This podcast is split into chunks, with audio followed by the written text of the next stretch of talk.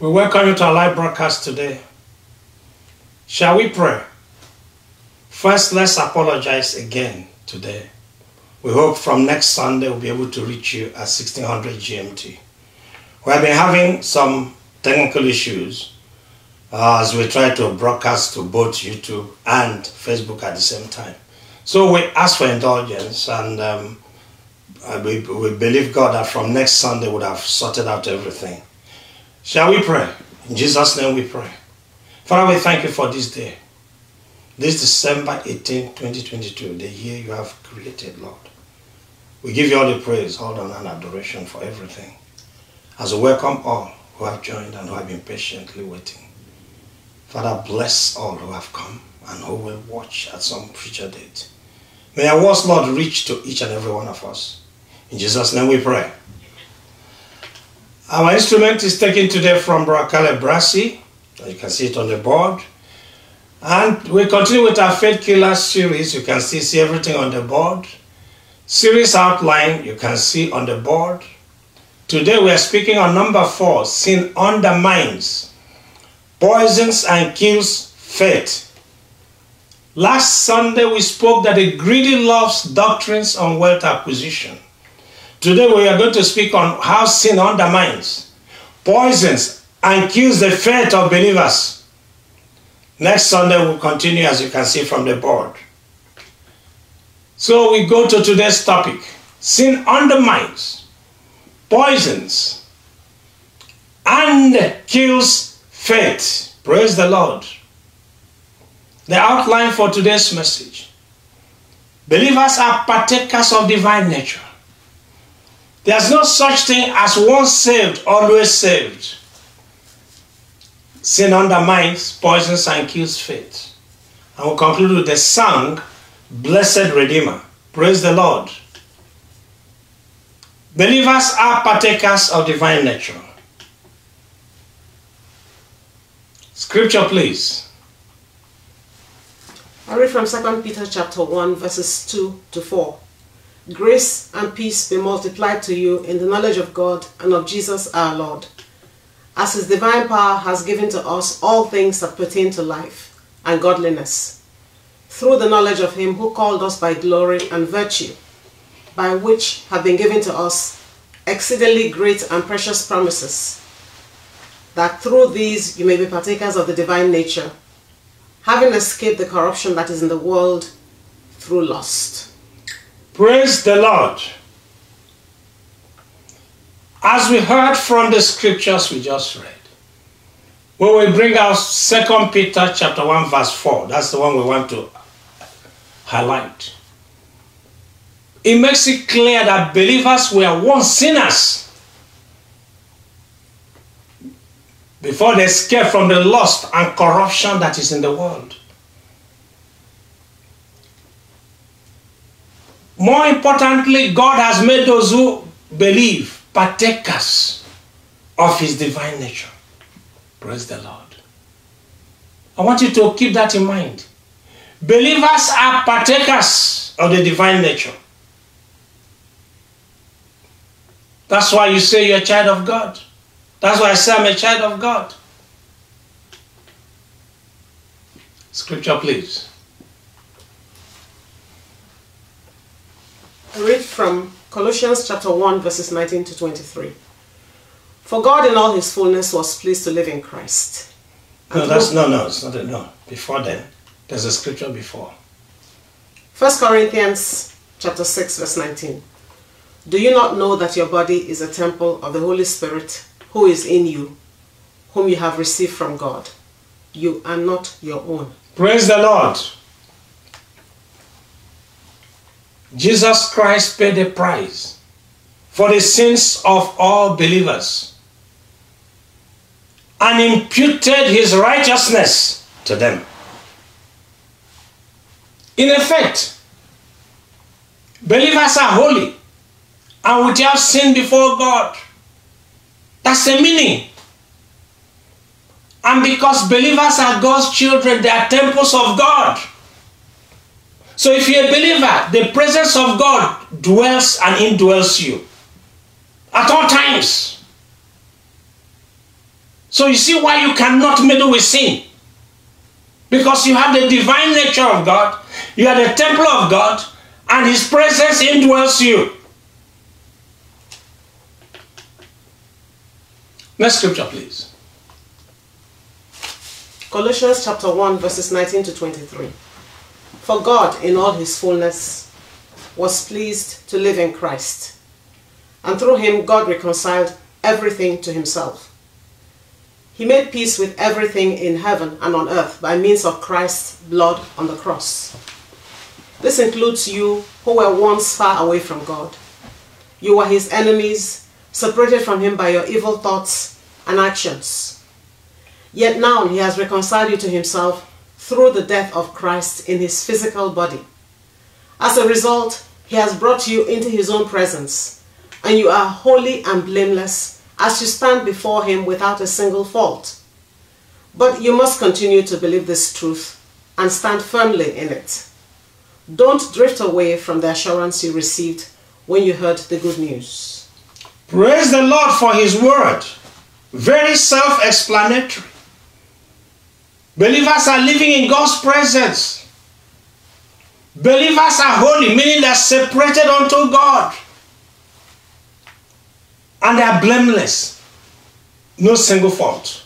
No single fault, because all the sins they have committed were wiped off on the cross. All the handwriting requirements against believers were taken away on the cross. And as many as we believe will also have the same grace. But believers must continue to believe this truth and remain in this truth for them not to lose their salvation. I want you to take note again. Believers must continue in this truth that they are God's children.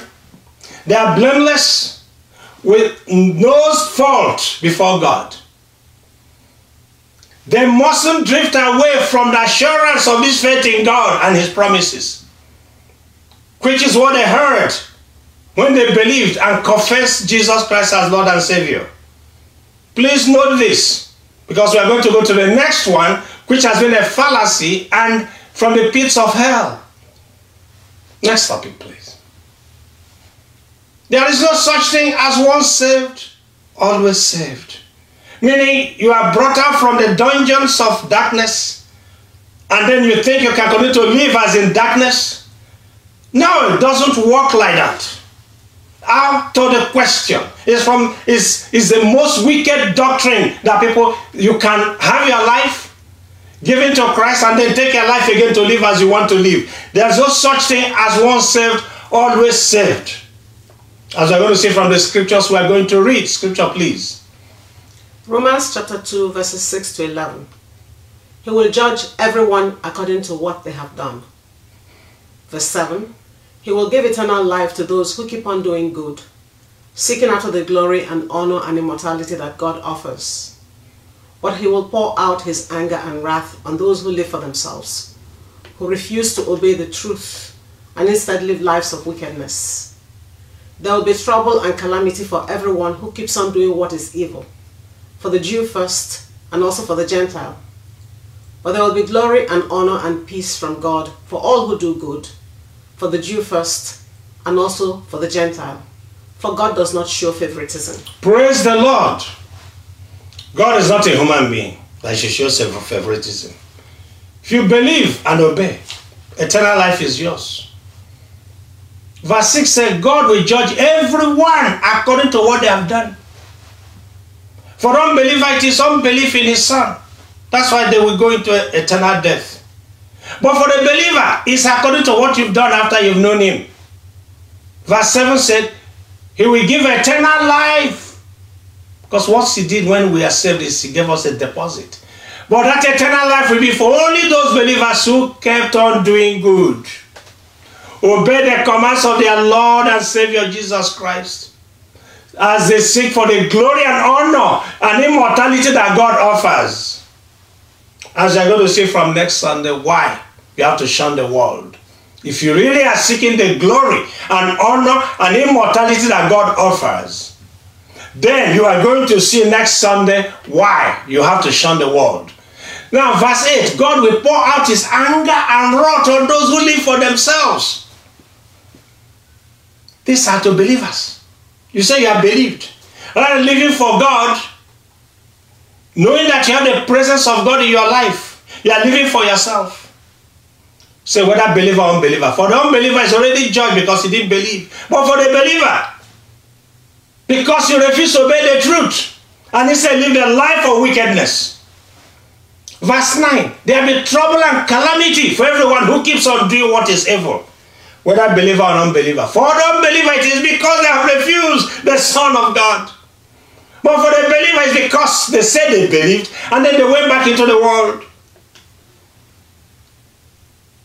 Verse 10 said, there will be glory and honor and peace from God for all those who do good. For the Jew and Gentile, it's that to say, for all believers, whether you are Jew or you are Gentile, so long as you have confessed Jesus Christ as Lord and Savior, and you are doing the things God has asked you to do, eternal life is yours, because God is not showing favoritism. Praise the Lord. Next scripture, please. Hebrews chapter 10, verses 26 and 27. Dear friends, if we deliberately continue sinning after we have received knowledge of the truth, there is no longer any sacrifice that will cover these sins. There is only the terrible expectation of God's judgment and the raging fire that will consume his enemies. Praise the Lord for his word.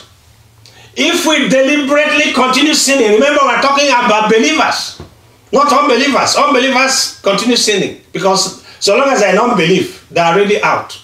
But for believers, if you continue deliberately sinning, that is the end of the story. That's why there's no such thing as once saved, always saved. If you have truly believed, then you have to live the life of Christ. The life that he has put in you, you have to allow Christ to live through you. Because in verse 27 it says, there is only the terrible expectation of God's judgment and the raging fire that will consume his enemies. If you continue to sin against God and you're a believer, you become God's enemy. That's why I repeat. There is no such thing as once saved, always saved. If you attend a church where they give that impression and you remain there, you are condemning your soul. If after believing one backslides and does not repent, the condemnation is the same for those, for them, as to those who have not believed. Let's go to this poison we're talking about called sin. In 3, sin undermines, poisons, and kills faith. Scripture, please. Galatians chapter 5, verses 24 and 25. And those who are Christ's have crucified the flesh with its passions and desires. If we live in the Spirit, let us also walk in the Spirit. Praise the Lord. Believers who have truly crucified their flesh with its passions and desires live in the Spirit. That means the attraction of the world is no longer. They no longer yield to fleshly desires no matter what. Worldly attractions no longer attract. If anything, they find them repulsive. So if you say you're a believer, you are still loving the world, re-examine your faith. It may have been poisoned already. Believers in Christ know the following. This world is not our home. Repeat that to yourself, you're a believer. This world is not home. Though they are in the world, they are not of the world. And the Lord Jesus Christ told us that. If they stop walking in the Spirit, that is those who truly have believed, they know that the indwelling Holy Spirit, God's presence in their life, which teaches and guides them, will depart. And when they depart, they become useless. So they know. Because they understand that sin undermines faith in God. That sin is a poison. That sin kills faith. True believers know this, and that's why they flee from sin. They flee from even appearance of sin. Satan and demons will use any means to get believers into sin. I don't mean we should worship believers. I mean those who genuinely love God and want to continue to be in his presence. Because they know that's the only way they can get you out.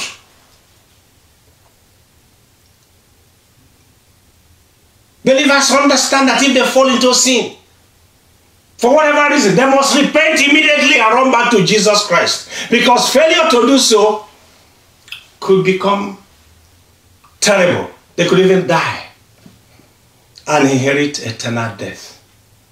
Scripture, please. Galatians chapter 5, verses 19 to 21. Now the works of the flesh are evident, which are adultery, fornication, uncleanness, lewdness, idolatry, sorcery, hatred, contentions, jealousies, outbursts of wrath, selfish ambitions, dissensions, heresies, envy, murders, drunkenness, revelries, and the like, of which I tell you beforehand, just as I also told you in time past, that those who practice such things will not inherit the kingdom of God. Praise the Lord. Please note that Brother Paul was not addressing unbelievers.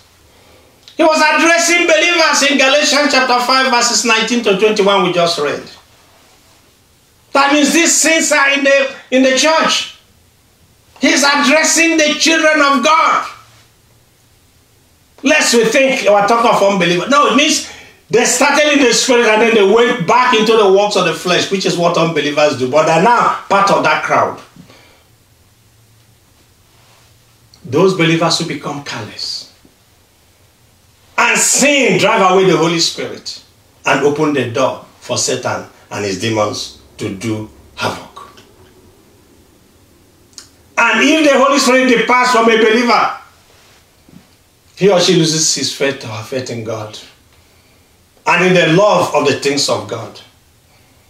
They no longer can read the Bible, except those verses they get from their pastors and Jews to claim one thing or the other, because they can't have joy again in studying the scriptures, in being in the presence of God, because the Spirit of God is no longer there.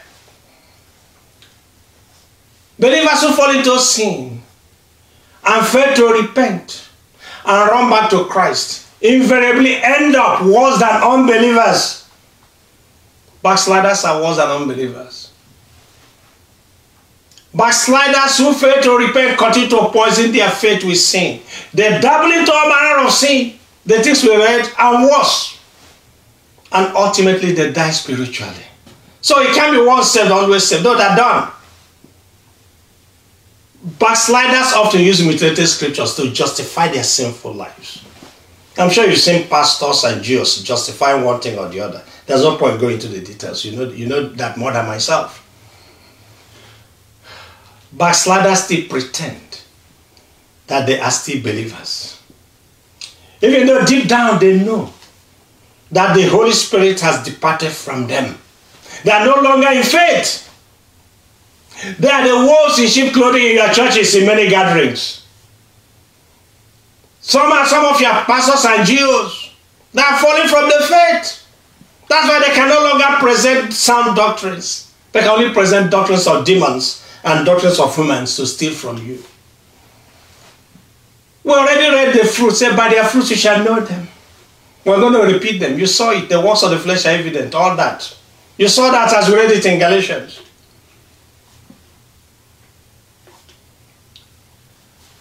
Backsliding believers can be known by their works and utterances, the way they live. They live like unbelievers. The things that get them are things that the world loves. They love to be adored. They love to acquire and be praised. They are show-offs. And of course, they preach unbiblical doctrines. Whoever preaches an unbiblical doctrine doesn't have the Holy Spirit. Because the Bible is there for all to read and to believe. So if you say you're a pastor, you're a Jew, and you are preaching unbiblical doctrines, you are backsliding from the faith. Repent. If not for your sake, for the sake of the millions who are looking up to you, or thousands, or hundreds. Backsliding believers, including pastors, espouse faith in things and love of the things in the world.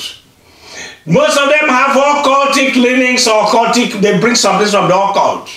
Knowingly or unknowingly, but sometimes I think they know what they're doing.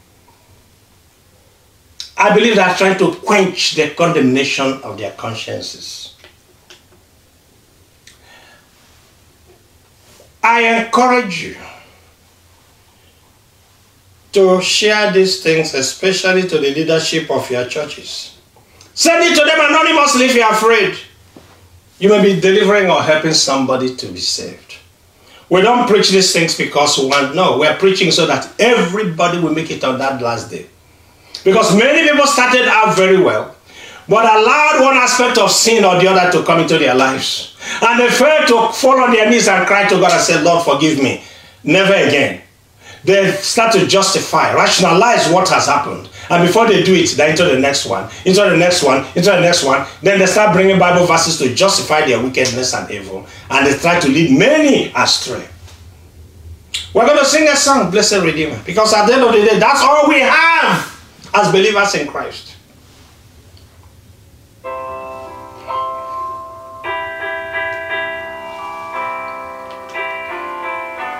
Upon Calvary's mountain, one dreadful day, walked Christ, our Savior, weary and worn, facing for sinners' death on the cross, that he might save them from endless loss. You and I. Blessed Redeemer, precious Redeemer, since now I see him on Calvary's tree. Picture him there, wounded and bleeding for sinners, pleading, blind and unheeding. Were I blind or heeding, dying for you, dying for me.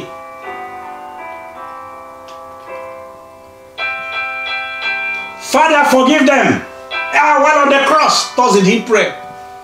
Even while his life blood flowed fast away, praying for you and for me. Was hurting on that cross. No one but Jesus, my Father, my God, ever loved so. No one, no long, nobody on this earth or in heavens and everywhere like my Jesus. Blessed Redeemer, precious Redeemer.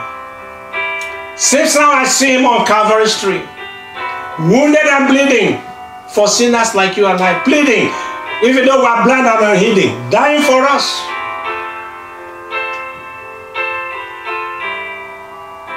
Join me to sing this now. Oh, how we love you, Jesus, Savior and friend. How can our praises ever find an end? Through years unnumbered on heaven's shore, our tongue shall praise you forevermore. Praise the Lord. Praise the Lord. Our Father and our God, we thank you for today, for the opportunity, for helping us, Lord, to go through these technical issues. We give you all the praise and honor.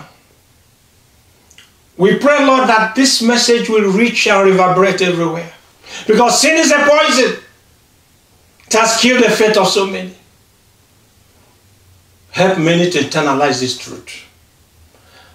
And to warn others that once saved doesn't mean you are saved forever. Except you continue to do good. Bring this, Lord, into the remembrance of all who have had this broadcast or who will ever watch or listen to it in the name of the Lord Jesus Christ. Father, preserve and protect as many as we listen to this message so that the enemy will not take that which are planted today in our lives to hear your truth, to flee from sin and every appearance of sin. Bless the homes of all your children. Preserve, and those who are backsliding who heard this message, Lord, forgive them. Bring them back into the fold in the name of the Lord Jesus Christ. And for those who have not yet believed, that they may know that there's God. They should not look around them and see the doings of those who say they are believers but they are not in action. But they watch and see the cross for which you died for them, beckoning them to come, to come, to come, to come, that you may heal, that you may deliver, that you may carry them into eternal life. Thank you, dear God, for this message. We give you all the praise and honor. In Jesus' name we have prayed. Praise the Lord. So we see you people next Sunday by His grace. Be praying for us as we pray for you. And we encourage you to share these messages. If you're on YouTube, subscribe to this message. Subscribe so that you get the notifications and use it also to help others. In Jesus' name we pray. Thank you, dear God.